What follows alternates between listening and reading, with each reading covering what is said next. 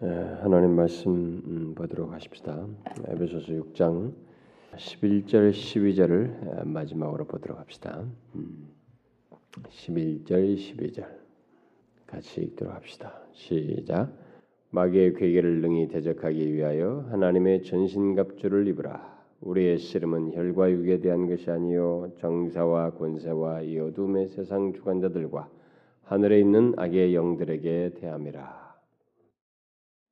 참 마귀의 괴계가 아, 우리의 이 세상의 삶의 환경 속에 얼마나 방대하게 드러나는지 우리가 그것을 오랫동안 살펴왔죠. 그래서 우리들이 너무 모르고 있던 것, 추상적으로만 생각하고 있었던 우리의 이 영적인 싸움의 문제, 그것이 혈과 육의 문제가 아니라 누가 싫고 밉고 뭐 다투는 정도가 아니라 그 배후에서 우리를 끝없이 영적으로 곤궁한 자리로 내몰기 위해서 역사하는 이 마귀의 괴계가 있다는 사실, 바로 이 부분을 우리가 장황하게 그동안 살폈는데 오늘 우리가 이 마귀의 괴계로서 어, 그동안 내용을 일단락을 지으려고 합니다. 특별히 어, 지금 후반부에서 우리 개인 안에서 우리 개인의 존재 안에서 어, 역사하는 이 마귀의 괴계를 그동안 살폈는데 이지의 영역을 통해서 발휘되는 마귀의 괴계를 살폈고 우리의 이 감정과 경험의 영역에서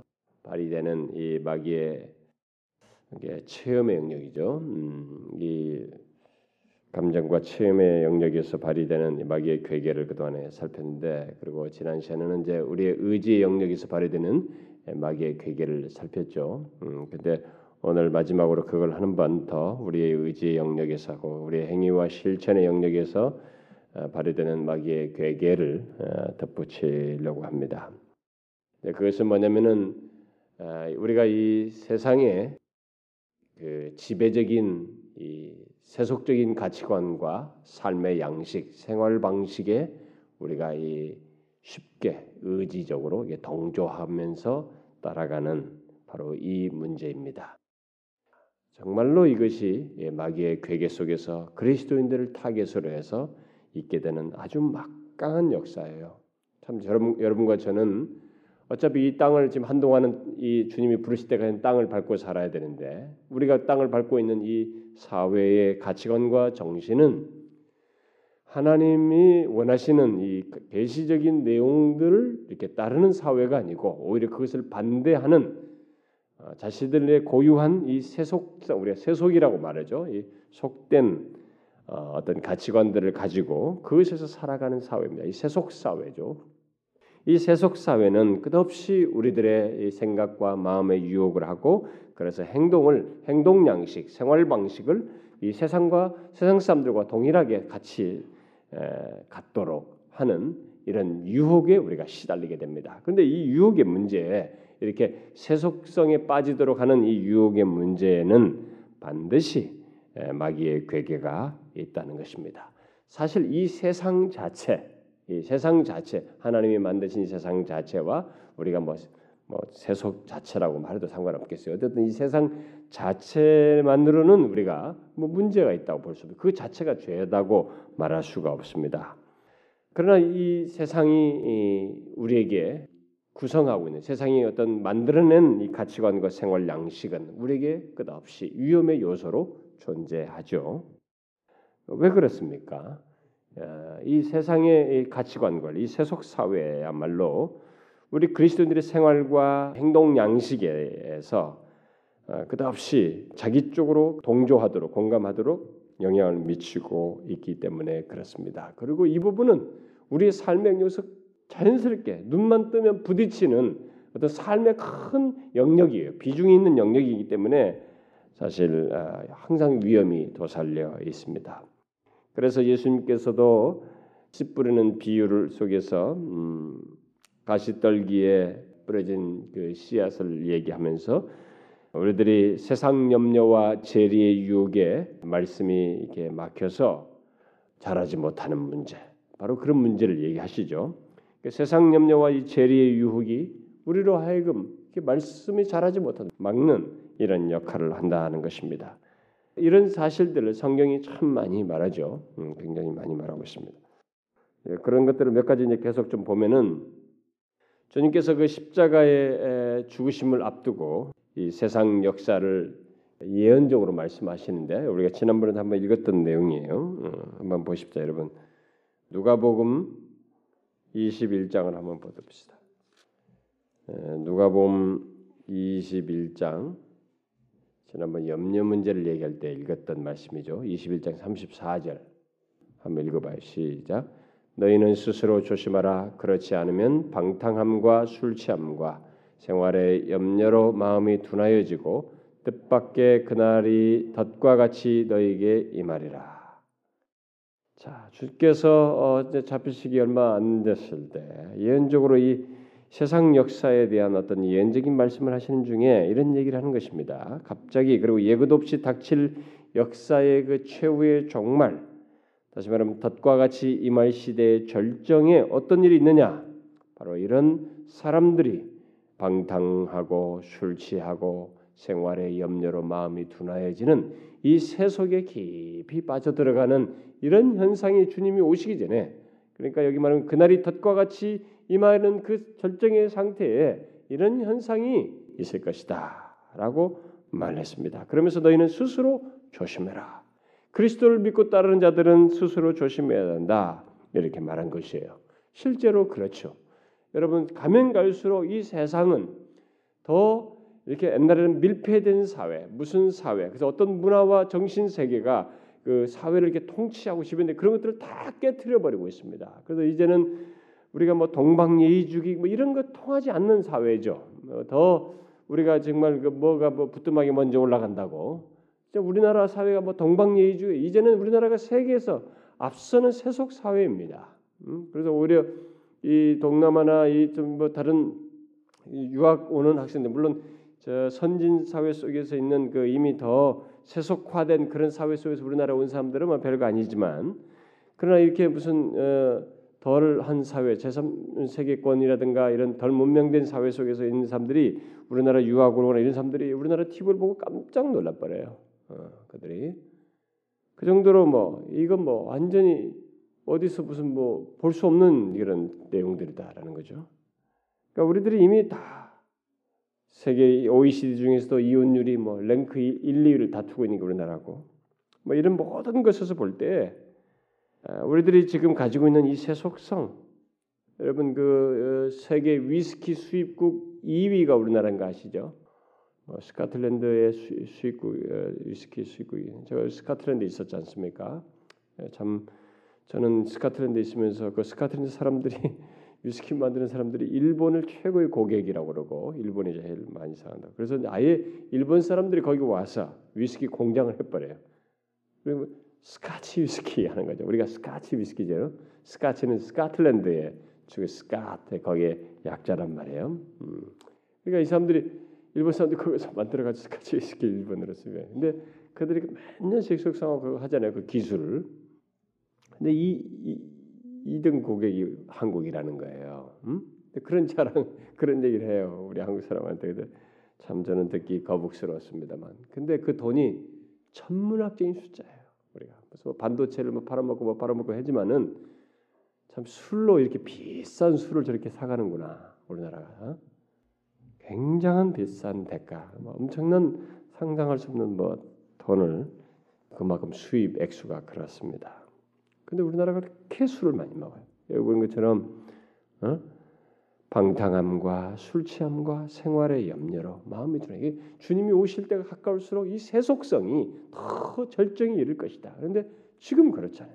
위성과 이런 뭐 문화와 대중문화가 이제 하나 지구를 하나로 묶어버리기 때문에 이렇게 하면서 세계가 전체가 다 세속화되는 것이죠. 옛날에는 어떤 고립된 지역이 있었어요.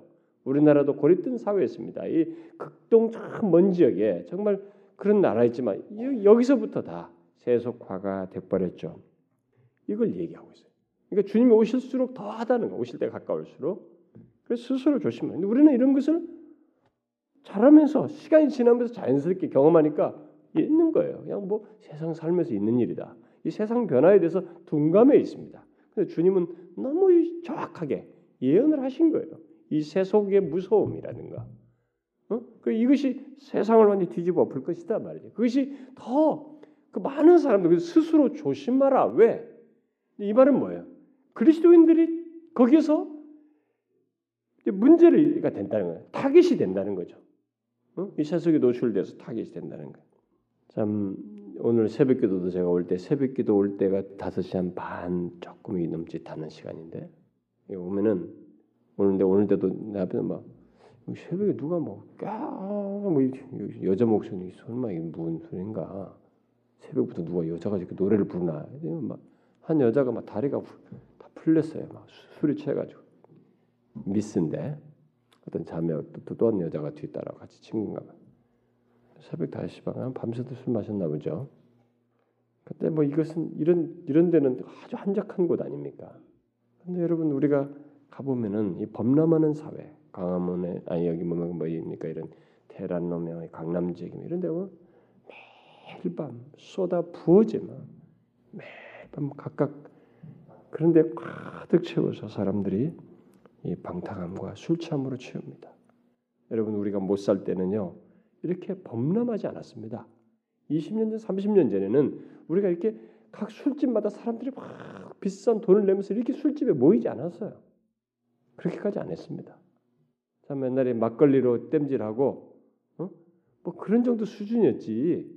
이렇게 막 사람들이 도시 어떤 중심부로 다 모여가지고 밤이면 밤마다 술을 퍼마시 이게 뭐 1년 중에 한뭐 며칠만 하는 게 아니라 360일 내내 그런 방들이 꽉 차서 사람들이 술 마시고 퍼마시는 응? 요즘 여자들도 밥 먹을 때 소주 같이 먹어요. 미스 젊은 사람들인데도 가보면 우리들이 이제 이런 거 이게 익숙해진 거예요. 그래서 술 취함이 생기는 거죠. 이런 게 다 뭐냐? 이 세속성을 얘기하는 거죠. 이게 세상의 가치관이고 예, 삶의 방식이에요. 근데 이게 이러다가 덫에 걸린다는 거예요. 음? 이것에 이 세속적인 이런 것에 덫에 걸려서 우리들이 점령이 당해서 그날이 덫과 같이 우리에게 임하게 되는데 이런 것들에 의해서 덫에 걸리면 안 된다. 조심해라. 예, 우리에게 얘기하는 바로 이 세속적인 이 모든 것 속에는 우리 세속적인 가치관과 생활 방식과 행동 양식에는 덫이라는 것이 있다는 것입니다. 주님 말씀하되 그 덫에 배우는 덫을 놓는 주체자는 또 누구냐? 그게 바로 마귀의 괴계다라는 거죠. 사단이라는 것입니다. 그러니까 우리들은 문화라는 건 아주 그럴듯한 이름으로 생각하고 있지만 그렇지 않다는 거예요. 우리를 그렇게 잡아끄는 마귀의 괴계가 있다는 것입니다. 성경은 이런 문제에 대해서 우리들의 이 세상 양식, 세상 가치관과 이 세상이 가지고 있는 세속성들, 이 세상 가치관과 어, 이 생활 방식이 배후에 마귀가 있어서 그걸 경계하고 그것과 구별해야 되는 문제를 성경에서 참 많이 말하죠. 이 문제가 결국 우리의 삶에서 지금 미친 마지막 이 행동 양식, 행위, 의지의 더 괴계, 마귀 의지 영역에서 발휘하는 마귀 개관에서 밀접하게 관련되어 있기 때문에 우리가 그런 성경들을 좀 볼 필요가 있는데 여러분 고린도 어, 후서 우리가 많이 여러분들이 익숙하게 유명하게 알고 있는 그 뭐 결혼 문제 뭐 이런 얘기할 때도 많이 읽는 구절 아니겠어요? 결혼도 어, 후서 아, 6장 고린도 후서 6장 어, 14절부터 8절까지 한번 읽어봅시다. 이것을 계속 내리 읽어봐요. 시작. 너희는 믿지 않는 자와 멍에를 같이 하지 말라. 의와 불법이 어찌 함께하며 빛과 어둠이 어찌 사귀며 그리스도와 벨리알이 어찌 조화되며 믿는 자와 믿지 않는 자가 어찌 상관하며 하나님의 성전과 우상이 어찌 일치가 되리요? 우리는 살아계신 하나님의 성전이라 이와 같이 하나님께서 가라사대 내가 저희 가운데 거하며 도로 행하여 나는 저희 하나님이 되고 저희는 나의 백성이 되리라 하셨느니라. 그러므로 주께서 말씀하시기를 너희는 저희 중에서 나와서 따로 있고 부정한 것을 만지지 말라 내가 너희를 영접하여 너희에게 아버지가 되고 너희는 내게 자녀가 되리라 전능하신 주의 말씀이니라 하셨느니라. 주님이 바로 이부로 이런 구별성을 얘기하죠. 그것을 위해서 자신이 그들에게 거하시고 그들과의 이 아버지가 되고 자식이 되는 거룩하신 하나님과의 관계를 위해서 주님은 이 세속성, 이 세속적 가치관과 삶의 방식으로부터 구별을 하도록 하시고 있습니다. 그래서 이런 여기서 어, 함께 뒤섞여서는 안 된다라는 사실. 그러니까 이런 하나님의 분명한 의도와 뜻이 있기 때문에 여기서 우리들의 행동과 삶의 방식이 무너지도록 이 세상의 가치관과 삶의 방식으로 따라가도록 이 배후에서 막강하게 역사하는 이가 있다 이거예요. 그 바로 마귀다. 성경은 바로 이런 문제와 관련해서 끝없이 사단의 와 사단의 요구와 달리 다른 것을 얘기를 하고 있죠. 여러분 그 디모데전서를 한번 보세요. 디모데전서 6장을 한번 보면 디모데전서 6장 여러분 그 7절부터 어, 한번 쭉 12절까지 한번 읽어봅시다. 7절부터 12절 시작. 우리가 세상에 아무것도 가지고 온 것이 없음에 또한 아무것도 가지고 가지 못하리니 우리가 먹을 것과 입을 것이 있은즉 족한 줄로 알 것이니라. 부활해 하는 자들은 시험과 올무와 여러 가지 어리석고 해로운 정욕에 떨어지나니 곧 사람으로 침륜과 멸망에 빠지게 하는 것이라 돈을 사랑함이 일만하게 뿌리가 되나니 이것을 사모하는 자들이 미혹을 받아 믿음에서 떠나 많은 근심으로써 자기를 찔렀도다. 오직 너 하나님의 사람아 이것들을 피하고 의와 경건과 믿음과 사랑과 인내와 온유를 조치며 믿음의 선한 싸움을 싸우라 영생을 취하라 이를 위하여 네가 부르심을 입었고 많은 증인 앞에서 선한 증거를 증거했도다. 뭘 얘기해요? 끝없이 사단은 바로 이런 그리스도인의 구별성과 주님은 성경은 끝없이 구별성을 얘기해요. 이 세속적인 가치관과 생활 양식의 행동 방식으로부터 구별돼야 된다. 그렇게 하기 위해서 우리가 어떻게 해야 된다. 이런 거 돈을 사랑하지 않고 사모하지 않고 거기에 대해서 우리가 어떻게 족한 마음을 갖고 어? 오히려 음? 의와 경건과 믿음과 사랑과 인내를 온유를 좇아야 된다. 믿음에 사는 싸움을 사 영생을 취해야 된다. 이런 사실을 얘기하고 있습니다. 그러나 사단은 그리스도인들 이것을 끝없이 건드려 무너뜨리는 것입니다. 그래서 우리가 지족하는 마음이 있으면 경건이 큰 이익이 된다라는 유익이 된다는 이런 얘기를 여기서 하고 있어요. 그러면서 또 뒤에 디모데 후서를 또 보면은 디모데 후서 4장 참 우리에게 단순한 있는 사실을 말하고 있지만 아주 중요한 경고가 되고 있죠. 4장 10절. 예, 보세요. 4장 10절 읽어봐요. 시작. 대만은 이 세상을 사랑하여 나를 버리고 데살로니가로 갔고 그레스게는 갈라디아로 디도는 달레마로 갔고 이 대마가 이 세상을 사랑하여서 나를 버리고 갔다. 제가 지난번에 얘기했죠. 이 대마는 다른 서신에서는 바울과 함께 문안 인사에 동참했던 사람이에요. 그러나 세상을 사랑해서 갔습니다. 이게 세상, 이 세속적인 가치관과 생활 방식을 좋게 여기서 따라가는 거예요. 이게 사단이 끝없이 놓는 덫이에요. 참 무섭지 않습니까? 이게 세속이 주는 이 세상의 매력이라고 하는 것이 이렇게 무서워요. 우리의 행동과 생활 방식에 미치는 영향이랑 이런 면에서 그렇게 무섭습니다. 우리는 마지막으로 이 문제를 살피지 않을 수가 없겠죠. 이, 마귀의 괴계와 관련해서 이 문제를 생각해야 될 것입니다. 하나 더 유명한 말씀 봅시다. 여러분 요한일서 2장을 뒤로 가보면 이것은 우리가 많이 읽는 말씀이죠. 요한일서 2장 15절부터 17절을 읽어봅시다. 15절 17 시작. 이 세상이나 세상에 있는 것들을 사랑치 말라. 누구든지 세상을 사랑하면 아버지의 사랑이 그 속에 있지 아니하니 이는 세상에 있는 모든 것이 육신의 정욕과 안목의 정욕과 이생의 자랑이니 다 아버지께로서 쫓아온 것이 아니요 세상으로 쫓아온 것이라 이 세상도 그 정욕도 지나가되 오직 하나님의 뜻을 행하는 이는 영원히 거하느니라 이 세상을 사랑치 말라 거기는 아버지 사랑이 그 속에는 없다 이 세상에 있는 모든 것은 세 가지다 육신의 정욕 안목의 정욕, 이생의 자랑밖에 없다. 그래서 이런 모든 말씀 속에서 계속 대조시키면서 비교하고 있습니다. 바로 마귀가 그리스도인들을 공격하는 일종의 한 중요한 방법이 뭐냐면은 이렇게 우리를 구별하고 있는데 이 구별을 깨뜨리는 것이 다시 그 세상의 가치관으로 돌아오도록 하는 것입니다. 생활 방식을 따르도록 하는 것이에요. 그러면 여기서 이런 모습이 이제 사실 뭐 제가 오늘 살필 것은 우리 개인 안에서 어, 살필 것이지만 잠깐만 우리가 어, 한 가지만 우리들의 이 공동체나 이 교회, 이 사회 이 전반에도 이런 세상적인 가치관과 아, 생활 방식, 이 세속성이 얼마나 무서운지 참 우리가 그런 것들을 쉽게 볼 수 있는 장면이 야고보서에 하나 나오는데 이게 교회까지 이런 장면이 들어온다는 것을 보게 돼요. 여러분 야고보서를 보게 되면 음, 야고보서 2장 자 2장 1절부터 5절을 한번 같이 읽어 봅시다. 시작. 내 형제들아 영광의 주 곧 우리 주 예수 그리스도를 믿는 믿음을 너희가 받았으니 사람을 외모로 취하지 말라.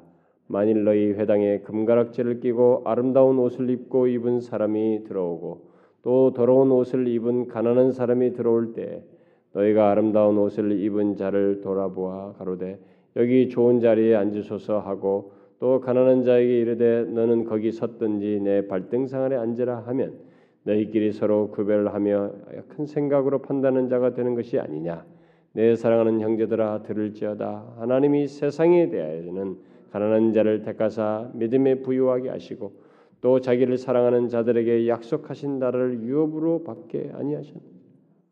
자, 이게 뭐예요? 이 세상적인 가치관과 행동 방식이 교회에 들어온 모습이에요. 주님은 오히려 여기 보니까 가난한 자를 택해서 믿음으로 부유케 하시는 분이신데 우리는 세상적인 껍데기를 가지고 판단하면서 그것을 추앙하는 그것을 높이는 이런 일이 교회 안에 파고 들어왔다. 세상적인 가치관과 생활 방식 그렇게 해서 행동을 하고 있습니다. 그런 가치관을 따라서 그래서 교회는 분명히 이 세상의 어떤 생활과 영역과 분명히 다르다는 것을 신약 성경 부단히 강조를 하고 있습니다. 그런데 사람들은 교회 안에 이런 세속성을 도입시키려고 하고 그런 교회를 구별한 것에 구별의 중요성을 중요시 여기지 않고 그냥 무너져요. 근데 그 배후에 누가 있느냐? 마귀의 괴가 있어요. 여러분 사단은요 이 교회와 그리스도인 개인이든 공동체든 교회든 간에 이들을 이 세상과 별 다를 바 없도록 끝없이 방법과 이런 것들을 다 아이디어를 제공해서 이 세상과 다를 바 없이 무너뜨려요. 그렇게 하면 끝장이 나버리는 거예요. 사실은 더 이상 이 교회의 고유한 구별성과 그 구별성 속에서 있게 되는 하나님의 가치, 그분의 이 영광스러움과 복됨, 이 교회가 가지고 있는 구원의 능력 같은 것이 상실되어지고 아무런 가치가 없는 것처럼 보여지기 때문에 목적을 성취하는 것이거든요. 그래서 사단이 교회를 무너뜨리기 위해서 썼던 아주 주요한 방법 중에 하나가 뭐냐면 세속성이었어요. 여러분 계시록에서 보면은 음료로 묘사되고 있죠. 핍박의 방식도 썼지만은 이 음료의 방식으로 이들을 유혹하는 거예요. 이 세상에 적용하도록. 그러니까 풍요롭게 잘 살도록. 그러니까 우리나라 기독교가 고난이 있을 때 어려웠을 때 우리는 참 고난 받으면서도 열심히 생명력을 가지고 있었단 말이에요. 그리고 자라왔는데 우리가 이제 먹고 살만하고 부유한 나라가 됐어요. 다른 나라 비교적으로 보면 옛날에 비해서 정말 지난번에도 지난주 성교사님도 얘기했지만은 전쟁에서 가장 빠른 시일 내에 이, 이 재건한 나라는 정말 우리나라예요. 남한입니다. 만일 우리가 남북한이 함께 전쟁에서 통일된 나라로서 회복한다고 그랬으면 시간이 더 걸렸을 거예요. 아마 남한 정도 사이즈였기 때문에 더 급성장했을 겁니다. 이런 면에서도 저는 하나님의 어떤 섭리가 있었다고 봐져요.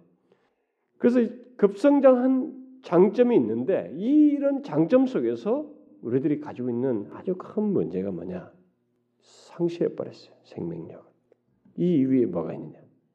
마귀의 끝없는 괴기가 있었던 것입니다. 세상적인 것들을 자꾸 교회가 모방하고 들어와서 옛날에는 다 세상이 교회를 모방했어요. 학교제도, 대학제도, 병원제도가 다 크리스천들에 의해서 사실 나온된 셈이에요. 사실 그런 마인드가 크리스천들에 의해서 주로 막 쓰냐. 예수님이 병을 고치는 것에서부터 그렇고 교회가 교회 기능이 가르치고 치유하는 것이었기 때문에 이런 것들이 다 크리스천에 의해서 다 나온 것이에요. 그래서 이 문명화가 덜 될수록 이 시스템이나 이런 것들을 다 교회에서 배워요. 그러나 지금은 다 우리가 세상을 배워요. 음? 세상의 도구들을 다 갖다가 교회에서 써먹고 그렇습니다. 그래서 세상 풍습을 교회다가 들어놓는 그런 일들을 우리가 하게 될 때, 또 교회가 세상처럼 세속적이 될 때, 또 교회 일을 수행하는 방법적인 면에서 이 방법들을 세상적인 것들을 갖다가 쓰게 될 때, 또 교회가 세속적인 생각과 세속적인 방법을 들여놓게 될 때, 교회는 그때부터 이제 생명력을 잃게 돼요. 결국 세상과 다를 바 없는 모습을 갖게 됨으로써 생명력을 잃게 됩니다. 외면상으로는 좋아 보여. 휘황찬란하고 뭔가 세련돼 보이기도 하고 좋아 보이기도 합니다. 그러나 우리가 눈으로 볼 수 없는 우리 자신의 영혼에 이 생기가 없게 되는 이런 일들이 생기는 것이에요. 그래서 제가 옛날에도 또 누군가도 얘기할 때 할지만 그 누군가가 고민을 하는데 자기가 왜 그런지 모르겠다는 거예요. 그왜 마음이 옛날 같지 않게 왜 이렇게 다른 것에 뭔가 마음을 쏟고 있는지 있지 않겠느냐? 어? 뭔가 잘 봐라 어딘가 마음에서는 제가 얘기한 거죠. 있어요. 세속성이 그에게 들어온 것이었어요. 그 세속성은 자기 자식에 대한 집착에서 이 세속적인 것이 들어왔어요. 자기 자식을 어떻게 할까? 거기에 대한 그 세속적인 생각이 확 몰입하면서 어, 자기도 모르게 너무 급변하게 갑자기 주님에 대한 마음이 식어져 사라져 버린 거예요. 여러분 대체적으로요. 우리의 영적인 상태가 이게 하나님부터 멀어지게 될 때 대부분의 많은 케이스가 그 비중이 세속성이 우리에게 들어옴으로써요. 세속성이 들어오면 나에게 있어서 하나님을 향한 이 생명성은 확실히 죽어버려요. 죽어버리게 돼 있습니다. 여러분 잘 보세요. 여러분들이 어딘가 도취되어 있을 겁니다. 뭔가 어디 빠져 있어요, 막. 그 다 세속적인 가치관과 이 마인드를 가지고 막 그걸 쫓고 있고 거기 마음을 너무 많이 쏟는 것이에요. 그러면은 생명력을 잃게 돼요. 그 오늘날도 교회들이 이 너무 이게 세속적인 그런 것들을 막 외적으로 드러내고 있지만 그러나 우리가 생명성을 상실해 가요. 어? 이렇게 교회의 세속이 세속적인 것이 교회에 들어오게 될 때 교회의 본래 모습이 이렇게 상실하게 됨으로써 교회는 정말 세상을 향해서 주어야 할 생명력을 드러내야 할 생명력을 갖지 못하게 돼요. 참 그래서 오늘 한국 교회는 가장 위험한 상태에 와 있습니다. 이전에 비해서 지금은 우리가 세속성에 많이 쩌들어 있어요. 한국 교회의 이 세속적인 모습은 정말로 이제 농후해졌어요. 우리가 이런 것에 대해서 뭐 단어가 너무 간략해요. 좀 적나라할 필요가 있는데 한국 교회는 너무 세속주의에 물들었다, 뭐 물량주의에 물들었다, 뭐 성공주의에 물들었다. 이런 단어들이 너무 무슨 도식적인 단어로 와요. 사실 이 단어에 해당하는 그 적나라한 솔직한 상황이 우리에게서 보여져야 돼요. 말씀을 통해서 비추어져야만이 아 우리가 얼마나 이렇게 하나보다 멀어 있고 이 마귀가 놓은 덫에 넘어져 있는가. 그래서 우리가 생명력을 상실했는가, 내 자신과 교회가 몸이 무너져 있는가라는 것을 통렬하게 느끼면서 돌이킬 수 있는데 이 너무 도식적인 무슨 뭐 성공주의다, 뭐 물질주의 이 단어로 너무 간단하게 이해하고 지나가 버려요. 아니에요. 정말 우리는 이 덫에 걸렸습니다. 한국 교회는 세속주의의 덫에 걸렸어요. 성도들도 거기에 다 겁먹더라고요. 그러다 보니 뭐 예수 믿어서 부자 되는 것만이 잘 되는 것이다 이거지. 이런 세속주의적인 설, 설교와 성경적 해석이 어디 있습니까? 근데 이게 기독교 방송 TV에 나오는 유명 설교자들이 다 얘기하는 식이거든요. 응? 세상에 성공 못하면 하나님이 축복 못 받는다. 이게 하나님이 축복받은 것이 아니라는 이런 논리를 주장한단 말이에요. 이게 다 어딥니까? 지금 설교자들의 하나님 말씀의 해석부터 그리고 설교하는 내용에서부터 우리가 세속주의에 빠져 있어요. 그리고 그것에 젖어 있습니다. 이러니까 벌써 우리가 뭔가 다른 걸 대치되어 있는 것입니다. 무슨 힘이 우리 교회를 지배하고 있는가? 물질의 힘이고 권세의 힘이고 이 세상에서 잘 나가는 지위와 사회적 그런 것들이 권세를 교회에서 발휘하고 있는 거예요. 교회에서 권세를 발휘할 것은 역시 하나님을 의지하는 사람이 하나님의 뜻을 따라서 철저하게 겸손하고 진실하게 미랄처럼 썩는 사람이 권세 있어야 하고 그들의 능력이 있어야만 하는 것이 교회의 힘이에요. 미랄처럼 썩는 사람들이 대접받지 못하고 세상에 지위를 가진 사람들이 존중받는 것이 오늘날 한국 교회가 돼버렸어요. 이게 세속성이에요. 우리는 깊이 들어왔습니다. 손을 못 쓸 정도로 들어왔어요. 누가 이걸 적나라하게 볼 수 있었으면 좋겠는데 우리가 적나라하 볼수 없는 상황이 될졌어요. 돼버렸어요. 그만큼 우리는 심각해졌습니다.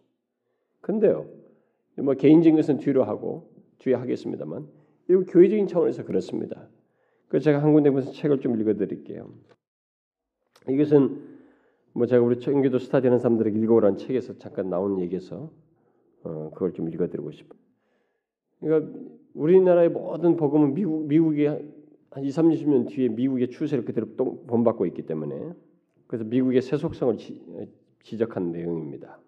마이클 호톤이라는 사람이 말한 건데 세속주의는 종교적 세계관들을 상대화시켰고 여기 우리가 예를 들면 우리 기독교죠. 기독교적인 세계관이 있단 말이에요. 이런 것들을 세속주의는 다 상대화시켜 시켜버렸다. 그렇게 함으로써 무력화시켰다. 그래서 종교는 기독교로 생각하면 되죠. 사적인 것이 되었으며 세속화는 불과 불이죠. fire죠. 불과 쇠사슬로 할 수 없는 것을 성취했다. 야, 이 정말 재밌는 얘기예요. 옛날에 기독교를 무너뜨리려고 막 불 태워 죽이고 쇠사슬에 매게 하고 그렇게 해도 기독교가 안 무너졌는데 이 세속화는 싹 들어와 가지고 단칼에 그냥 기독교를 무력화시켜 버렸다는 거예요. 세속화는 신자로 하여금 그가 틀릴 수도 있다는 사실을 받아들이게 만, 만들었으며 그 세속화 들으니까 아 내가 이렇게까지 믿을 필요 없는데 아, 내가 틀릴 수도 있지 틀릴 수도 있지 내가 지금까지 잘못 믿고 있어 자기가 믿고 있는 신앙이 틀릴 수도 있다는 생각을 불러일으켰다는 거죠. 헌신자들을 설득하여서 신앙을 위해 죽는 것보다 더 중요한 가치들이 있다는 사실을 설득하였다. 세속화가 그런 것이에요. 헌신자들을 설득했어요. 주님을 잘 믿는 사람 설득해야 돼요. 신앙을 위해서 죽는 것보다 다른 게 더 가치 있는 게 있다는 이런 생각을 불러일으켰다는 거죠. 그래서 조셉 하루투니안이라는 사람이 말한 것을 이 사람이 기록했는데 그걸 제가 읽어드릴게요. 그래서 그 결과가 어떻게 생겼느냐? 그로 인해 생겨난 결과예요. 이전에는 신앙이 하나님 중심이었다. 이전에는 무엇이든지 하나님께 영광이 되지 않는 것은 항상 악한 것이었다. 그러나 지금은 인간의 행복으로 이끌지 않는 것은 무엇이나 악하다. 미국이 그렇게 바뀌었다는 거예요. 우리가 우리도 똑같잖아요. 우리도 신앙 예수 믿는 사람들도 그렇습니다. 뭐 하나님 중심이고 하나님이 영광이 되지 않는 것은 악한 것이지만 오늘의 예수 믿는 사람들도 인간의 행복으로 이끌지 않은 것은 다 악한 것으로 여겨. 하나님 믿어도 행복과 관련이 있어야 된다는 거예요. 그리고 인간의 행복의 원천을 하나님께로 돌린다는 것은 있을 수 없는 일이 되었다. 전에는 인간의 선은 궁극적으로 하나님을 영화롭게 하는 일로 이루어져 있었다. 그러나 지금은 인간에게 좋은 것들이 하나님께도 영광이다. 인간에게 좋은 것들이 하나님께 영광이지 인간에게 좋은 것 아니면 하나님께 영광이 아니라는 거죠. 이전에는 사람이 하나님을 영화롭게 하기 위해서 살았으나 지금은 하나님이 사람을 섬기고 있다. 그렇게 세속화됐다는 거예요. 얼마나 사실이에요? 우리 사회들이 그렇습니다. 이렇게 세속주의는 무서워요. 정말 불과 쇠사슬로 이루지 못한 것을 이 세속주의가 확 무너뜨린 것이. 여러분 잘 보세요. 우리 개인적으로도 마찬가지입니다. 우리 개인도 어, 막 경고하고 신앙이 튼튼한 사람이 어디서 스르르 흐트러지냐면 편안해지고 문제 없고 세상이 그냥 편안하게 재밌고 잘 살고요. 세상 재미가 제법 있고 이렇게 하면서 싹 생명이 이사가 버린 거예요. 식어져 버린 것입니다. 그래서 이 시간에 우리가 생각해야 되는 것은 이런 사실 뭐 교회적인 것도 사실 할 얘기가 참 많습니다만은 어? 우리 개인 안에서 이런 세속적인 것이 어떻게 마귀의 괴계를 의해서 발휘돼서 우리가 이 행동 양식에서 삶의 방식에서 같이 무너져 가는지 이 문제를 좀 덧붙이는 게 좋을 것 같아요. 우리가 세속적이라고 할 때는 어떤 가치관, 이 가치관이 이 세상적인 것에 예, 지배받는 것, 뭐 우리 가치관이 세상적인 것을 얘기하는 것이죠. 음. 그래서 우리가 이 세상적인 예, 세속적인 생각을 가지고 이 세속적인 죄를 짓는다. 어떤 세속성을 따라 가짐으로써 죄를 범한다라는 이런 말은 사실 크리스천들에게만 해당됩니다. 예수를 믿지 않는 사람들은 자체가 자신들은 세상적이고 가치관 자체와 삶의 방식 자체가 세상적이기 때문에 그들에게는 이 세속적이다라는 것으로 인한 죄성이 무너지질 않아요. 그 죄 그런 문제에서 죄가 자신들에게 해당된 어, 크게 문제 여기지지 않습니다. 오직 세속적인 죄라는 것은 크리스천들에게만 해당되는 것이에요.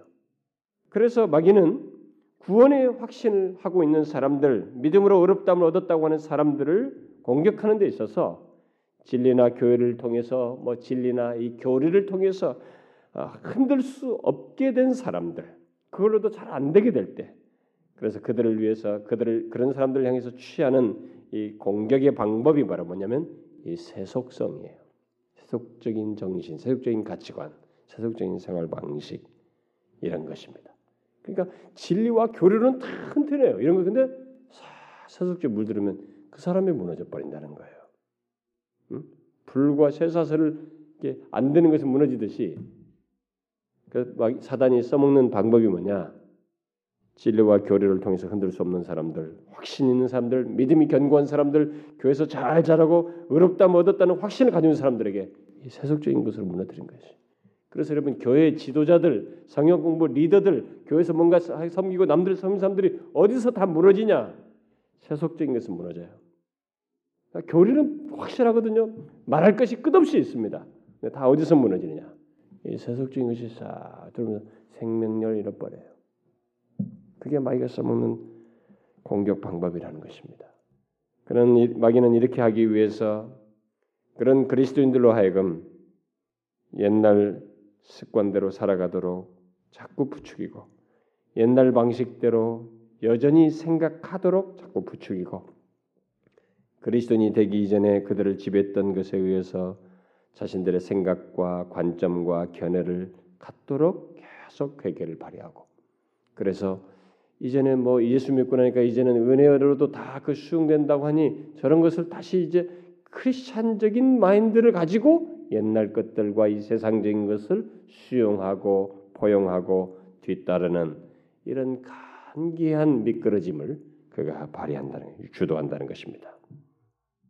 그래서 은근히 이제 사단이 써먹는 중에 하나 뭐냐면 양다리 두 세계 속에서 살도록 한다는 것입니다. 구원에 대한 문제에 있어서는 확신 있는 지식을 가지고 있지만 그러나 실생활에 있어서는 자신이 전에 하던 그런 생활들을 수용하면서 이 세속적인 것들을 포용하면서 계속 행하도록 이렇게 부추긴다는 것이 이게 사단이 써먹는 방법이에요.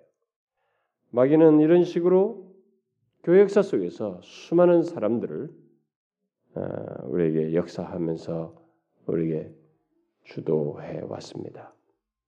사람들을 많이 넘어뜨렸죠.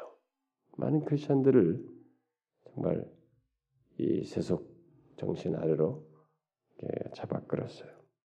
그래서 우리의 분명히 생각과 이런 가치관과 생활 방식은 주님의 뜻을 따라야 되고 그리스도인다워야 하고 우리의 모든 관점이 어, 가치관이 성경적이고 영적이어야 하는데 자꾸 중간길을 택하도록 사단은 괴계를 발휘한다는 것입니다. 그래서 우리로 하여금 적당히 양다리를 가져. 자, 여러분 오늘날 크리스천들 중에 이 양다리 걸친 사람이 얼마나 많습니까? 여러분 솔직히 한번 얘기해 봐요. 오래 믿은 신자들부터 이제 예수 믿으면서 잔뼈가 굵은 사람들이 너무 당연시 여기는 것이에요. 이 세상과 교회를 적당히 같이 섞어서 사는 거죠. 진리는 확실히 갖고 있어요. 어떻게 구원받는 다 알고 있습니다. 그런데 생활 양식, 행동은 실생활은 생활 방식, 옛 생활 방식 그대로 다시 돌아가요. 세상 사람들과 다를 바 없이 살아가는 그런 사람들이 얼마나 많습니까? 그러나 여러분, 우리는 양다리 걸칠 수 있는 사람들이 아니에요. 아까 우리 앞에서 쭉 읽었던 말씀들이 하나님께서 불러내어서 자신이 거하시는 구별된 존재로 두었어요. 이 세속적 가치관 그게 이 땅에서 벗어나는 얘기가 아니에요. 무슨 이 사이비 종교들처럼 어디 자기들끼만 따로 별도 산에 가지고 구성하자는 그런 얘기가 아니죠. 가치관과 생활 방식에서 구별성을 얘기하는 것인데 그런 구별성을 가진단 말이에요. 양다리 걸쳐서는 안 되는데 그렇단 말이에요. 이 크리스천들은 그래서는 안 되는 것입니다. 성경이 명확히 말하는 바예요. 그래서 우리들이 하는 모든 것과 우리들의 활동은 예수 그리스도 안에서 하나님과의 관계 속에서 통제되어지고 그 안에서 사는 것이어야 합니다. 그렇지 않으면 우리는 세속적인 죄를 짓게 되죠. 그러면 이 세속적인 정신이 우리의 삶 속에서 어떻게 나타날까? 어떻게 구체로 나타나는가?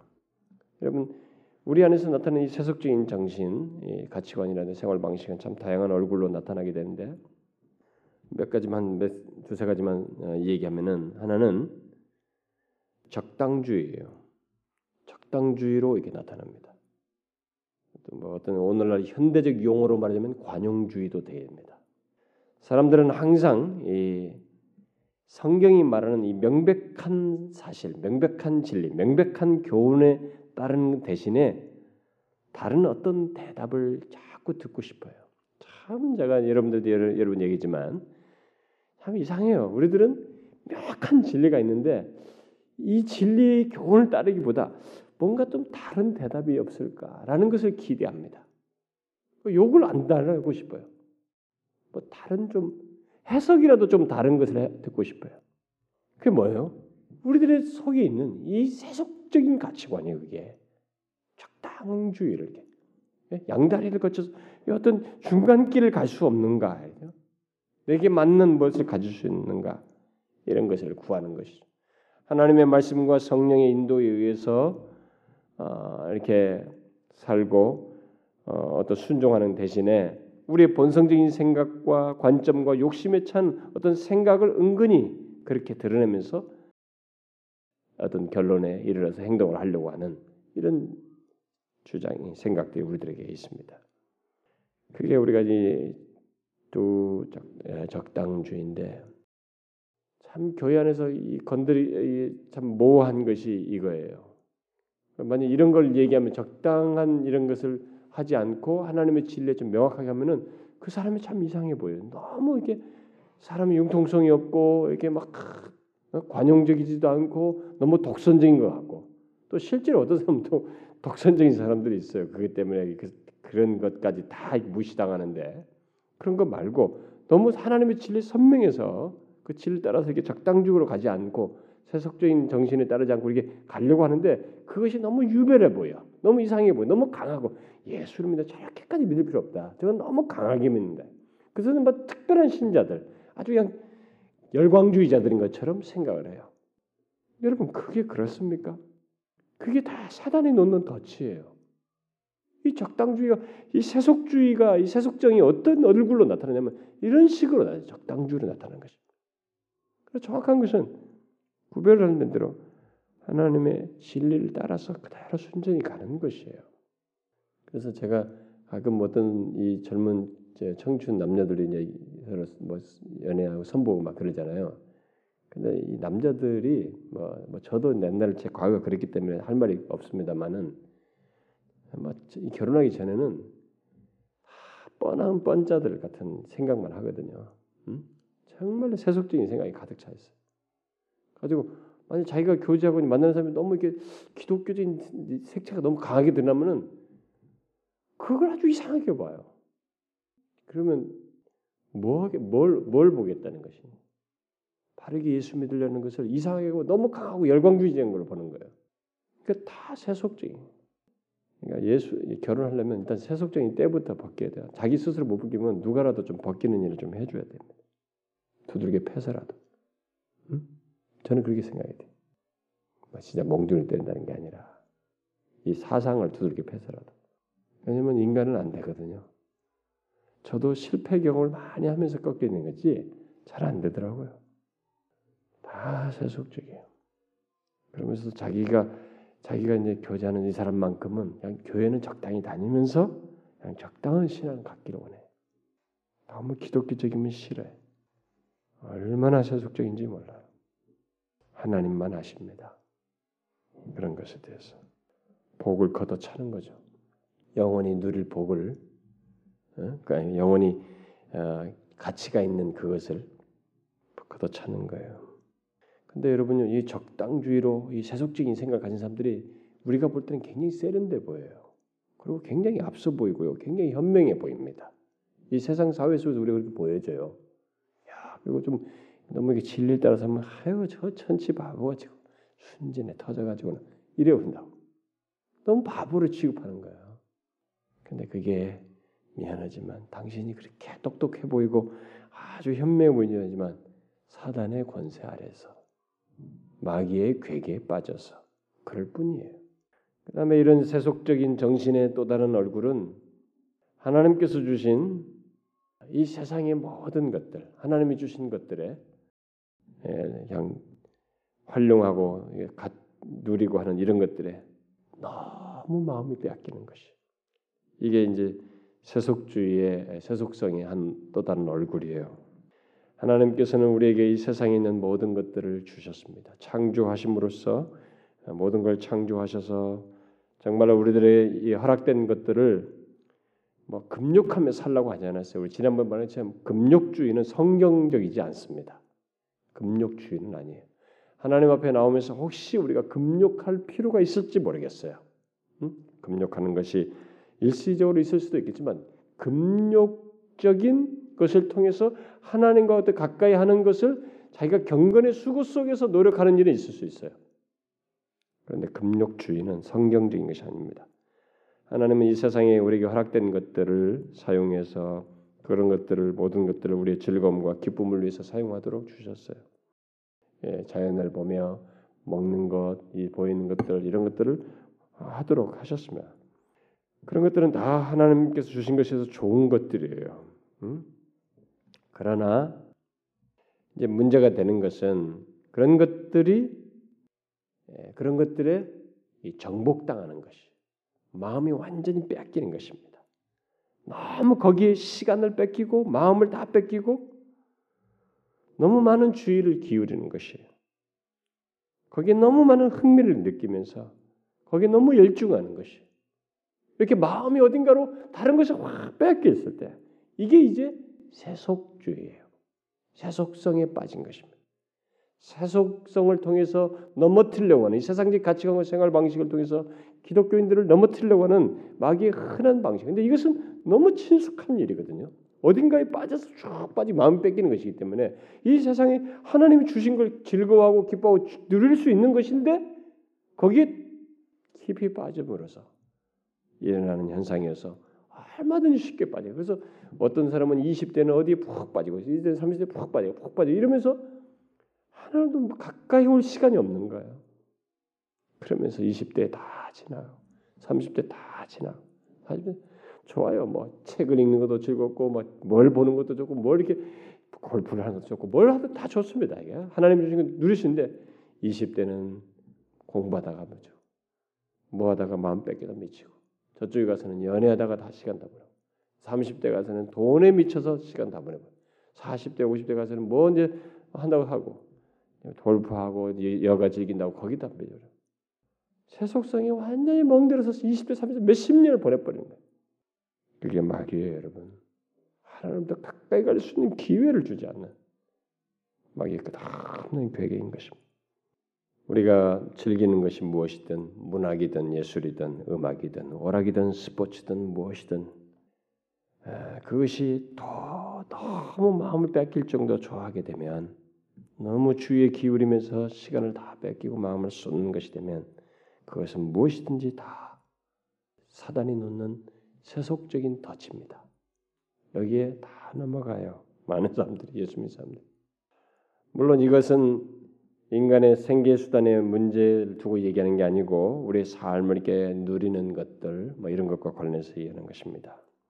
참 마귀는 얼마나 이 참 대단한지요. 이런 부분에서 괴계를 발휘하는데 여러분 그 우리가 그 다락방이라고 하는 그룹들 있잖아요.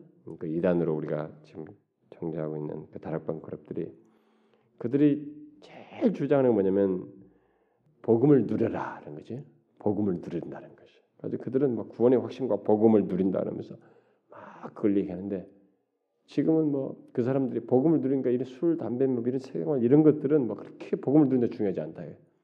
그래가지고 지금도 그 직분자들이나 뭐 이게 보면 자기들이 막 맥주 마시면서 막 예, 복음을 누린다는 맥주 마시면서 그리고 뭐 또 하고 자기들끼리 어울리고 막 하는 이런 세속성에 대해서 아주 우습게 얘기하는 거예요. 그게 복음을 누린 것이라는 거예요. 참 마귀는 대단해요. 그런 부분에서 하여튼 끝없이 이렇게 인간을 좌우로 진자운동 시켜가면서 끝없이 양 그그로만 가지 중간에 오게 만들지 않아. 그렇게 유혹을 해요. 여러분과 저는 여가를 필요로 하는 존재들입니다. 하나님은 그걸 허락하셨어요. 사실 여가 없이 살기가 어렵습니다. 무조건 최선을 다해서 뭐하고 그렇게 사는 거 그 인간의 시기로는 잠시예요. 그 마냥 할 수 없어요. 인간의 인생 속에서 하나님께서 그런 것도 다 허락하셨어요.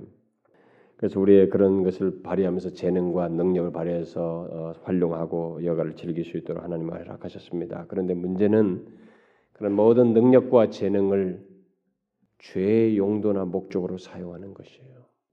그렇게 사용하는 것들은 다 어떤 것도 정당화될 수 없습니다. 그런 것들에 다 빠져버리게 되면 세속적인 죄를 범하게 되는 것이에요. 다시 말해서 만일 어, 그런 것들에 대한 어떤 흥미가 생활의 중심이 되고 세속적인 것들이 생활의 중심이 되고 흥미가 또그 우선적이 될 때 또 영적인 것과 영성에 대한 열망 같은 것은 소홀히 하면서 그런 것들에 빠지게 될 때 우리는 세속의 죄에 빠져요. 그리고 하나님부터 반드시 멀어지는 현상이 생깁니다. 제가 얘기하죠. 항상 인간의 마음은 마치 통째로 하나짜리예요. 하나짜리. 세속적인 것이 많이 들어오면 반드시 하나님을 경히 여겨요. 절대 두 주인을 못 섬기게 돼 있습니다. 인간의 이 마음이라는 것은 두 주인을 섬기는 것 같지만 지배자가 따로 하나가 있어요. 하나가.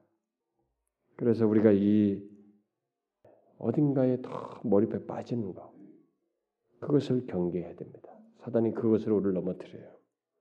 그다음 세 번째로 이 세속성의 얼굴은 또 다른 얼굴은 안일함과 나태함이에요. 아, 이것은 하나님께서 인간 이 세상에 있는 모든 좋은 선물들을 그저 그냥 엔조이만 하면서 그것들을 위해서 살고 또 그것들을 우리의 생활에서 큰 비중으로 두고 삶을 살아가는 것입니다. 이 삶에 도취되는 것이에요. 그래서 결과적으로 우리의 영적인 생활과 이런 모든 수준과 질들이 다 떨어지는 생명력이 다 상실되는 거예요. 여러분 이 삶을 참 즐기는 것은 좋은데요. 음? 삶을 즐기고 그런 건 좋은데 이 세상에 있는 모든 좋은 선물들 하나님 주신 선물들이 얼마나 많아요. 그런 것들을 다 참 즐기고 엔조이하는 건 좋습니다. 그런데 엔조이만 하는 거예요. 그것이 삶의 큰 비중이 돼서 거기에 도취되는 것이 이게 아주 사단이 놓는 우리를 무너뜨리는 아주 전략이에요. 이렇게 되게 될 때 우리는 반드시 영적으로 무기력하게 되고 냉담하게 되어 감동이 없어집니다. 이상하게 세속적인 정신이 탁 지배하면 하나님의 말씀에 감동이 안 와요. 그럴, 그럴 것 같으면 인간의 정직한 인정을 통해서 아예 주님 내게 아예 고난을 주십시오 하는 것이 나아요. 정말 우리는 인간은 너무 약해서 고난이 있으면 힘들고 오히려 가난하고 아주 고난스러우면 확실히 마음은 좀 나아요. 말씀이 들려오고 하나님께 겸비하거든요. 그런데 그런 것이 없으면 이상하게 냉담해져요. 영적으로 무기력해집니다. 말씀이 안 들려와요. 뭐 꼭 부유하지 않아도 그냥 자신의 삶의 여건 자체를 다 엔조이하면서 거기에 푹 빠져버리면서 안일함과 나태함 속에 쭉 빠지면서 생기를 상실해 버려요. 이게 마귀가 놓는 덫이에요. 세속이라는 얼굴을 통해서 그렇게 될 때 대부분의 사람들은 처음 사랑을 잊어버립니다. 잃게 되죠. 그러면 우리가 어떻게 이 세속적인 이런 정신과 가치관 이런 죄악을 그런 것들을 피할 수 있겠는가? 그 대답은 뭐 몇 가지로 설명할 수 있겠습니다만 성경 가지고 얘기하자면 여러분 갈라디아서 한번 보세요. 첫 번째는 갈라디아서 1장 갈라디아서 1장 4절을 한번 읽어 봐요. 4절 시작. 그리스도께서 하나님 곧 우리 아버지의 뜻을 따라 이 약한 세대에서 우리를 건지시려고 우리 죄를 위하여 자기 몸을 들이셨으니 그리스도께서 어, 뭘 하려고 우리 이 자기 몸을 들이셨다고요? 이 악한 세대에서 우리를 건지시려고 우리가 어떻게 세속성 이 세속적인 정신을 피할 수 있는가? 구원의 주님께서 우리를 구원하신 목적 중에 하나가 바로 이 약한 세대에서 우리를 건지시는 것이라는 사실을 늘 기억하는 것입니다. 이게 우리가 이 세속 정신을 피할 때서 유념할 사실이에요. 주님께서 십자가에 지신 것이 바로 나로 하여금 이 악한 세대, 이 사악한 세대, 이 세상 가치관으로부터 건지시기 위해서다라는 사실을 기억해야 돼요. 주님은 우리를 지옥에서 구원하시기 위해서뿐만 아니라 이 악한 세대, 장차 있게 될 나중에 죽어서 뭐 그 이후에 있게 될 그런 형벌 속에서의 지옥뿐만 아니라 현재 우리가 살고 있는 이 세대, 이 약한 세대에서 우리를 구별하고 건지시기 위해서 십자가에 달려 죽으신다 이 말입니다. 이것을 기억하는 것이에요. 그래서 이 세상의 가치관과 이 세상에 있는 모든 흔히 통용되는 생각들과 사상과 견해들 속에서 분명히 그들 그런 것 속에는 사단의 지배 아래 있는 이런 것들이 가득 차 있어요. 여러분 뭐 문학책이라도 뭐라도 읽어보고 뭐 하지만 여러분 드라마 이 TV가 얼마나 이 사단의 장난감입니까 사실은 사실 뉴스조차도 그래요. 뭐 어떤 게 다큐멘터리조차도 이 PD의 이 악한 의도가 담겨져 있거나 편중된 이 옛날에 우리가 좌파 우파 좌파적인 생각을 가지고 이게 편집을 할 때는 좌파적으로 흘러버리는 것이에요. 그러니까 아무리 어떤 사실 하나 보도하는 것조차도 어떤 관점을 가지고 있느냐에 따라서 달라지는 것이 이 세상이에요. 근데 이 TV에서 나오는 드라마나 이런 거 보면 아, 삼각관계 왕이 더 이상 꼬을 것이 없어가지고 아, 정말 잡, 잡다한 드라마를 각본 들어가. 근데 극작가가 없는 것이에요. 이 보세요. 이런 것들을 보면 다 이 악한 세대를 반영하는 이 지성과 이런 모든 생각 속에서 사상과 견해 속에서 악한 것들을 가득 정말 악한 세대를 반영하는 것입니다. 그 그리스도인 된다는 건 뭐냐? 바로 그런 것으로부터 건지시기 위해서 그런 것에 영향받지 않고 그런 것을 지배받지 않도록 하기 위해서 건지셨다는 거예요. 그 주님의 죽으심이 바로 그것을 위해서다라는 생각을 함으로써 우리가 그 유혹에서 벗어나야 된다. 넘어지지 말아야 된다. 이 사실을 항상 염두에 두고 우리가 이 세속의 문제를 넘어서야 된다. 그다음 어떻게 우리가 세속을 피할 수 있겠는가? 사도 베드로가 예수 믿는 사람들이 이 세상에 살 때, 이 세상에 사는 이 예수 믿는 사람들의 모습이 무엇으로 묘사했는가를 기억하는 것입니다. 나그네와 행인 같은 우리들로 말하고 있어요. 우리들이 이 세상에 나그네와 행인으로 살고 있다는 것을 기억해야 됩니다. 이 세상은 그렇게 생각하지 않고 세상 사람들은 이 세상에서 끝장을 보겠다고 난리를 치고 있지만 집착하고 있지만 하나님께서 우리들을 이 세상에 나그네로 두셨어요. 순례자로 두셨습니다. 그러니까 우리는 이 세상의 시민권자가 아니에요. 빌립보서 말 우리의 시민권은 하늘에 있습니다. 그래서 우리가 이 세속성을 피하기 위해서는 우리의 소속을 분명히 하는 것입니다. 우리가 하늘의 시민권을 가지고 우리는 이 땅의 행인이다. 패스포트를 가지고 지나가고 있다. 이 사실을 기억하면서 사는 거예요. 그리스도인과 넌 크리스천은 근본적인 차이는 소속의 차이입니다. 그리스도인은 분명히 다른 영역에 속해 있어요. 하나님의 영역이요, 하나님의 왕국에 하나님 나라에 속한 자들이요, 천국에 속한 자들입니다. 그래서 골로새서에서 말하고 있잖아요. 흑암의 권세에서 건져 하나님의 사랑의 아들의 나라로 옮기셨다. 우리는 옮기진 자들이에요. 이 사실을 기억하면서 우리는 나그네다, 행인이다. 여행자다. 네, 잠시 지난다. 이런 삶에 대한 크리스천의 견해를 가지고 사는 것입니다. 그렇게 하면은 사단이 우리에게 대적하는 구멍이 줄어드는 것이에요. 그다음 우리가 이 사단의 그 이 세속성을 피하게 하기 위해서 그걸 통해서 유혹하는 것을 피하기 위해서 우리가 가질 수 있는 것은 아, 여러분 이 성경을 한번 봅시다. 고린도전서를 봅시다. 고린도전서 7장 31절 한번 읽어봐요. 시작. 세상 물건을 쓰는 자들은 다 쓰지 못하는 자 같이 하라. 이 세상의 형적은 지나가면이라. 이렇게 하는 것입니다. 피할 수 있는 길은 이 세상의 물건들을 쓰는데 다 쓰지 못하는 자 같이 해야 돼. 우리들이 착각하는 것이 뭐냐면 내가 다 쓰고 갈 거야. 이 세상의 물건들을 다 쓰고 다 소유하고 다 해볼 것처럼 우리가 생각하고 산다는 거예요. 그러지 말라. 하나님은 세상 물건을 쓰는 것과 남용하는 것을 구별하십니다. 하나님은 우리들이 이 세상에 있는 쓰도록 하셨어요. 사용하시고 아, 사용하고 어, 지나면서 그다음 누리고 막 이렇게 만지는 주었다가 썼다가 받았다가 계속 이렇게 쓰도록 했어요. 그러나 쓸 권리는 우리가 가지고 있습니다. 그러나 남용은 안 된다는 것이 남용해서는 안 된다는 것입니다. 만일 우리가 어, 이 사실을 기억하고 이 세상에 있는 모든 것 소유든 뭐, 뭐, 뭔가 이런 것들을 이렇게 여기 말씀대로 쓰기만 하되 다 쓰는 자같이 이렇게 남용하지 않게 된다면 이것을 계속 유지하게 될 때 우리는 타락하지 않게 된다는 거예요. 사단이 요걸 이런 말씀과 거스르는 반대의 취지로 우리에게 다가오거든요.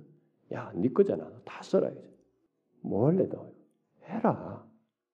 너 지금까지 얼마나 고생했냐 몇십 년 동안 쓰는 것은 좋아요 누릴 수 있는 그런데 다 쓰는 것처럼 남용하는 것 그건 주님이 기뻐하지 않는 그게 바로 거기서 마귀가 들어오는 거예요 그렇게 하게 될 때 우리의 생각이 막 다시 확장하면서 반드시 세속적인 행동으로 나갑니다. 여러분 무서워요. 우리가 젊었을 때는요 20대 30대는 뭐 쓰고 싶어도 못 씁니다. 벌어야 되고 자식들 키우고 뭐 집을 뭐 조금만 되면서 좀 더 넓혀야 되고 뭐 이렇게 하면서 애들을 생각하고 뭐 교육시켜야 막 했는데 뒤로 가면 40대 넘어고 50대 넘어가면서 사람들은 그때부터는 여유를 가져요. 그나마. 그리고 더 뒤에 가서 그동안에 뭔가 얻은 것이 있는 사람들은 이제 남용 쪽으로 많이 가요. 누리고 사용하는 것을 넘어서서 남용 쪽으로 가요.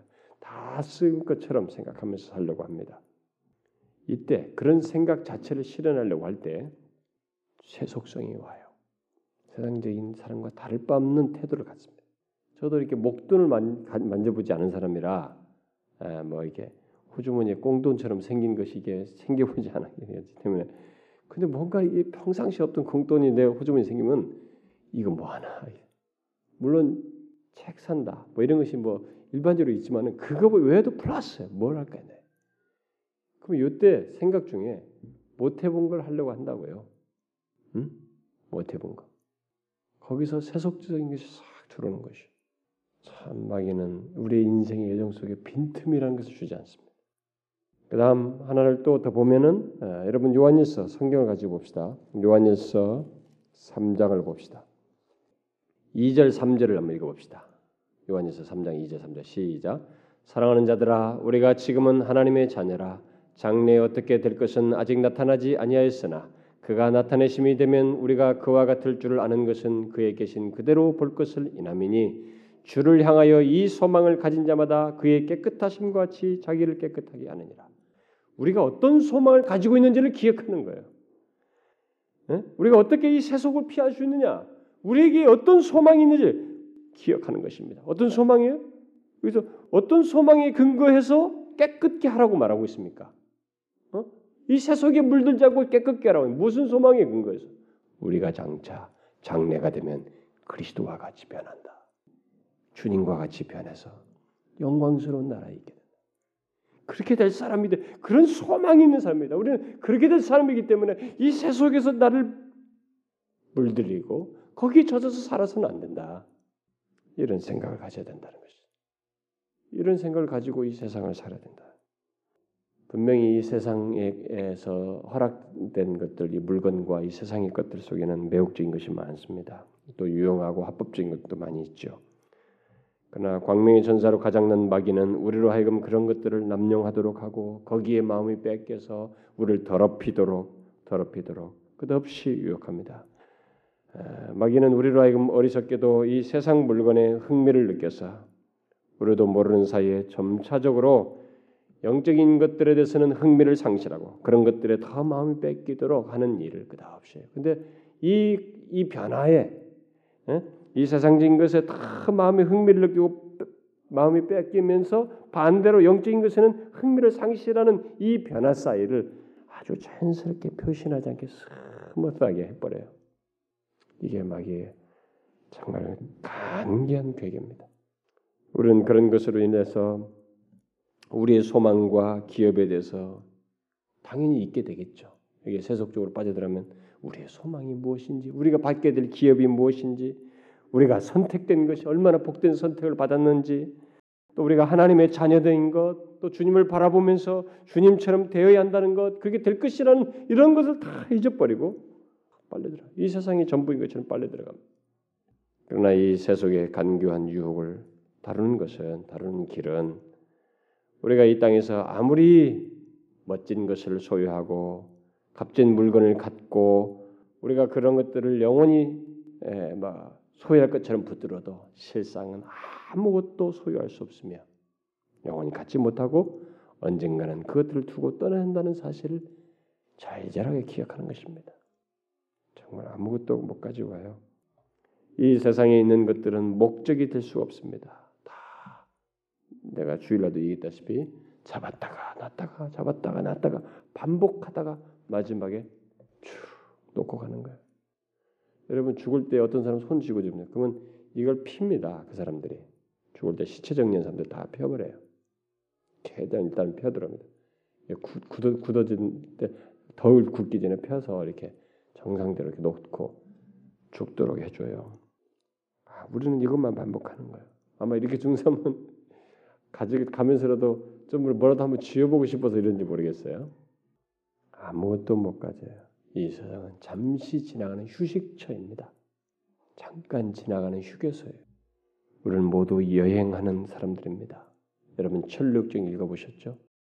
순례자와 같습니다. 여기는 이 세상은 장망성이에요. 장차 망할 성인 것입니다. 여기는 허영 도시예요. 이 허영 도시 장망성을 빨리 지나가는 것이 순례하고 있을 뿐입니다. 여기서 끝장을 볼 수 없어요. 그러면 이런 세속적인 이 세속적인 정신에 따른 죄를 많이 우리가 범하게 될 때, 이 세속주의에 빠져가지고 세속적인 것에 물들고 그래서 세속적인 범 죄를 지었게 됐을 때, 그러면 어떻게 되느냐 만일.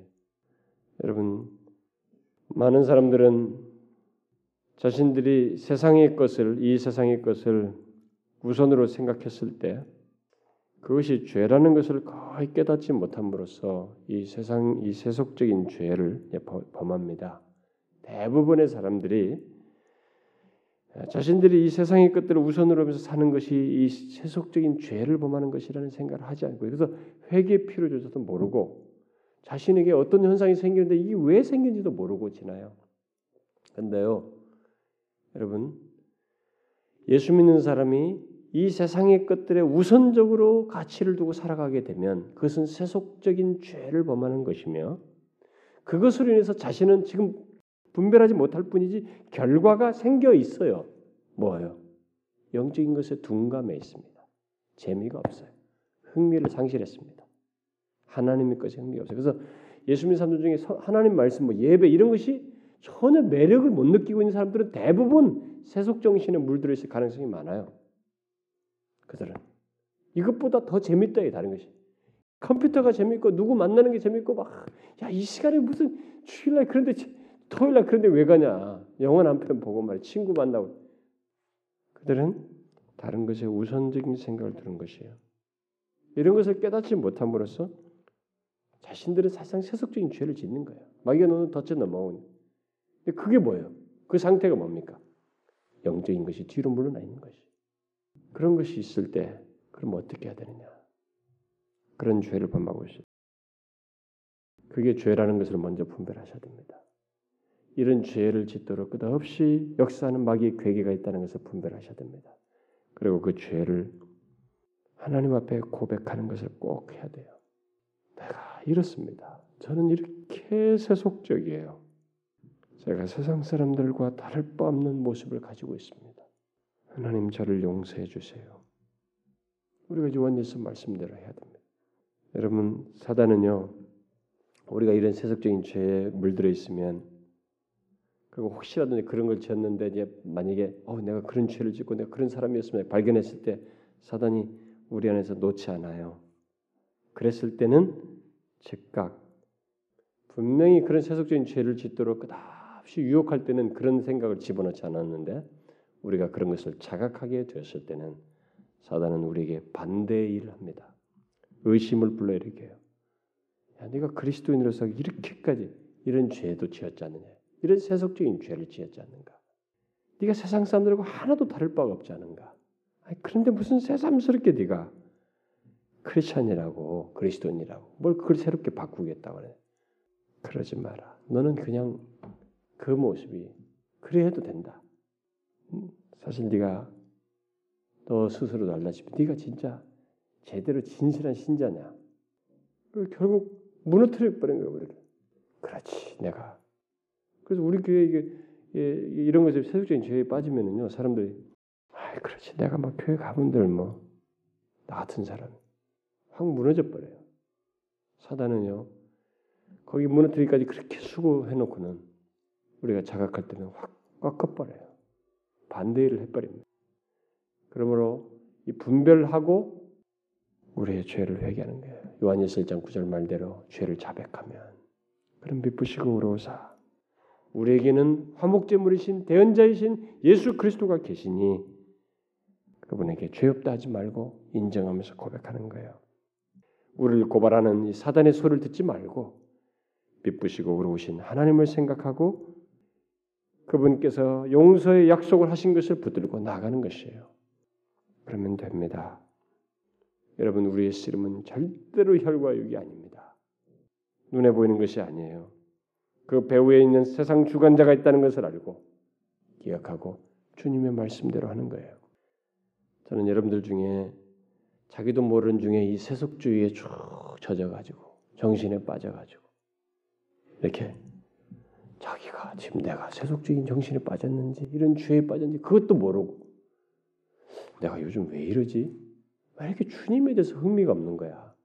왜 관심이 없죠? 왜 이렇게 왜 주님에 대해서 관심이 열망도 없고 예배도 뭐 별로 이렇게 대수롭게 기대도 안 되고 말씀도 뭐 이렇게 하나도 안 들어 왜 그러지? 보세요, 여러분 아마 많은 비중 중에 하나가 뭐 다른 여러 이유를 찾을 수 있지만 여러분들이 다른 것에 우선하는 무엇이 있을 거예요. 마음에 빼앗기는 뭐가 있을 겁니다. 아주 가까운 것으로부터 아주 당연시 여기는 것을 통해서도 있었어요. 뭐 사랑하는 자식 돌보다가 있는데 거기에 세속적인 정신으로 마음 뺏기든 뭐 어떤 것이든 이 세상적인 사랑과 다를 바 없는 그런 것에 우선순위 두면서 마음에 쏟는 무언가 있을 거예요. 그것이 죄입니다, 여러분. 세속 정신은 죄예요. 하나님보다 우선적인 것이기 때문에 그걸 내려놓는 것이에요. 그걸 자각하고 하나님 앞에 고백하는 것이에요. 여러분 한번 생각해 보세요. 여러분에서 마귀의 계획가 얼마나 간계합니까?